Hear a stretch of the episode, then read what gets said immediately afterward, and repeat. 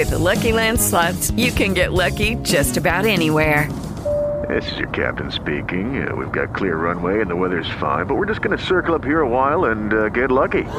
No, no, nothing like that. It's just these cash prizes add up quick. So I suggest you sit back, keep your tray table upright, and start getting lucky.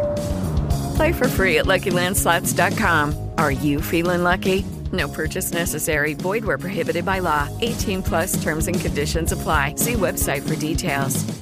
It is Ryan here, and I have a question for you. What do you do when you win? Like, are you a fist pumper?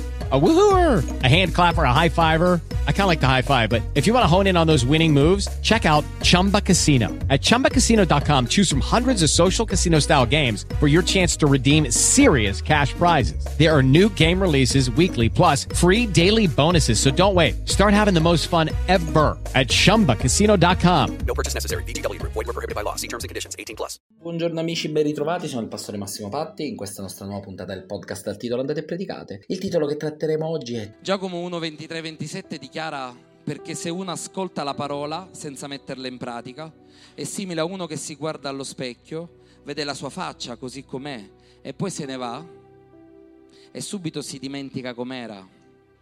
Chi invece fissa il proprio sguardo nella legge perfetta di Dio, che è la legge che porta alla libertà, non soltanto se ne ricorderà, ma la metterà in pratica e Dio gli darà grandi benedizioni in tutto ciò che farà. Chi dice di essere cristiano ma non tiene a freno la lingua, non fa che ingannare se stesso. La sua religione non gli servirà a niente. Il cristianesimo che è puro e senza macchia, secondo Dio Padre, è quello che soccorre gli orfani e le vedove e resta fedele al Signore, senza lasciarsi contaminare dalle cose di questo mondo. Il cristianesimo che è puro, quello di Dio, è quello che soccorre.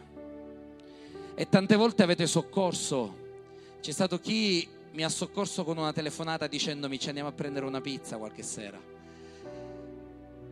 Credetemi, tanti di voi avete soccorso la mia vita quest'estate senza rendervene conto e io vi devo dire grazie. Siamo stati così intenti in 17 anni a pensare a tutti voi che ci siamo messi talmente da parte che ad un tratto non, non ci siamo trovati più. E io so che ci sono tanti che hanno questo momento.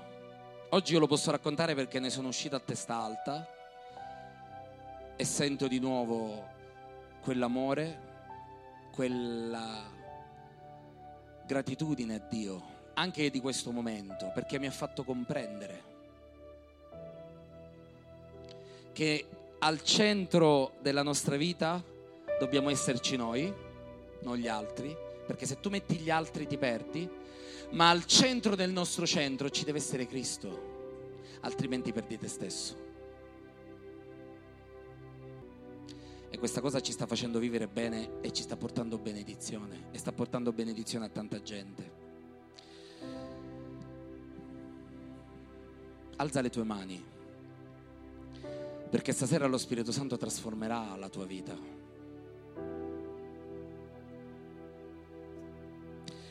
In Matteo sta scritto, poi Gesù fu condotto nel deserto dallo Spirito Santo per essere tentato. Tu sei stata condotta, tu sei stato condotto nel deserto. Gesù non fece altro che avere freddo, fame, solitudine, avere caldo perché c'erano 50 gradi di giorno, mentre la sera meno 25. E lui digiunò e pregò, perché era solo. Gesù voleva essere in un altro posto, non voleva essere lì. Voleva i suoi discepoli che lo proteggevano, gli procuravano il cibo, voleva stare tranquillo dove c'era l'acqua, voleva riposare. Eppure era nel deserto. E quando arrivò il momento più difficile, proprio quella fame che dice non ce la faccio più, quando arriva proprio il momento che tu dici arrivai, il diavolo lo tentò e lo sfidò. E Gesù vinse perché si fidò del Padre.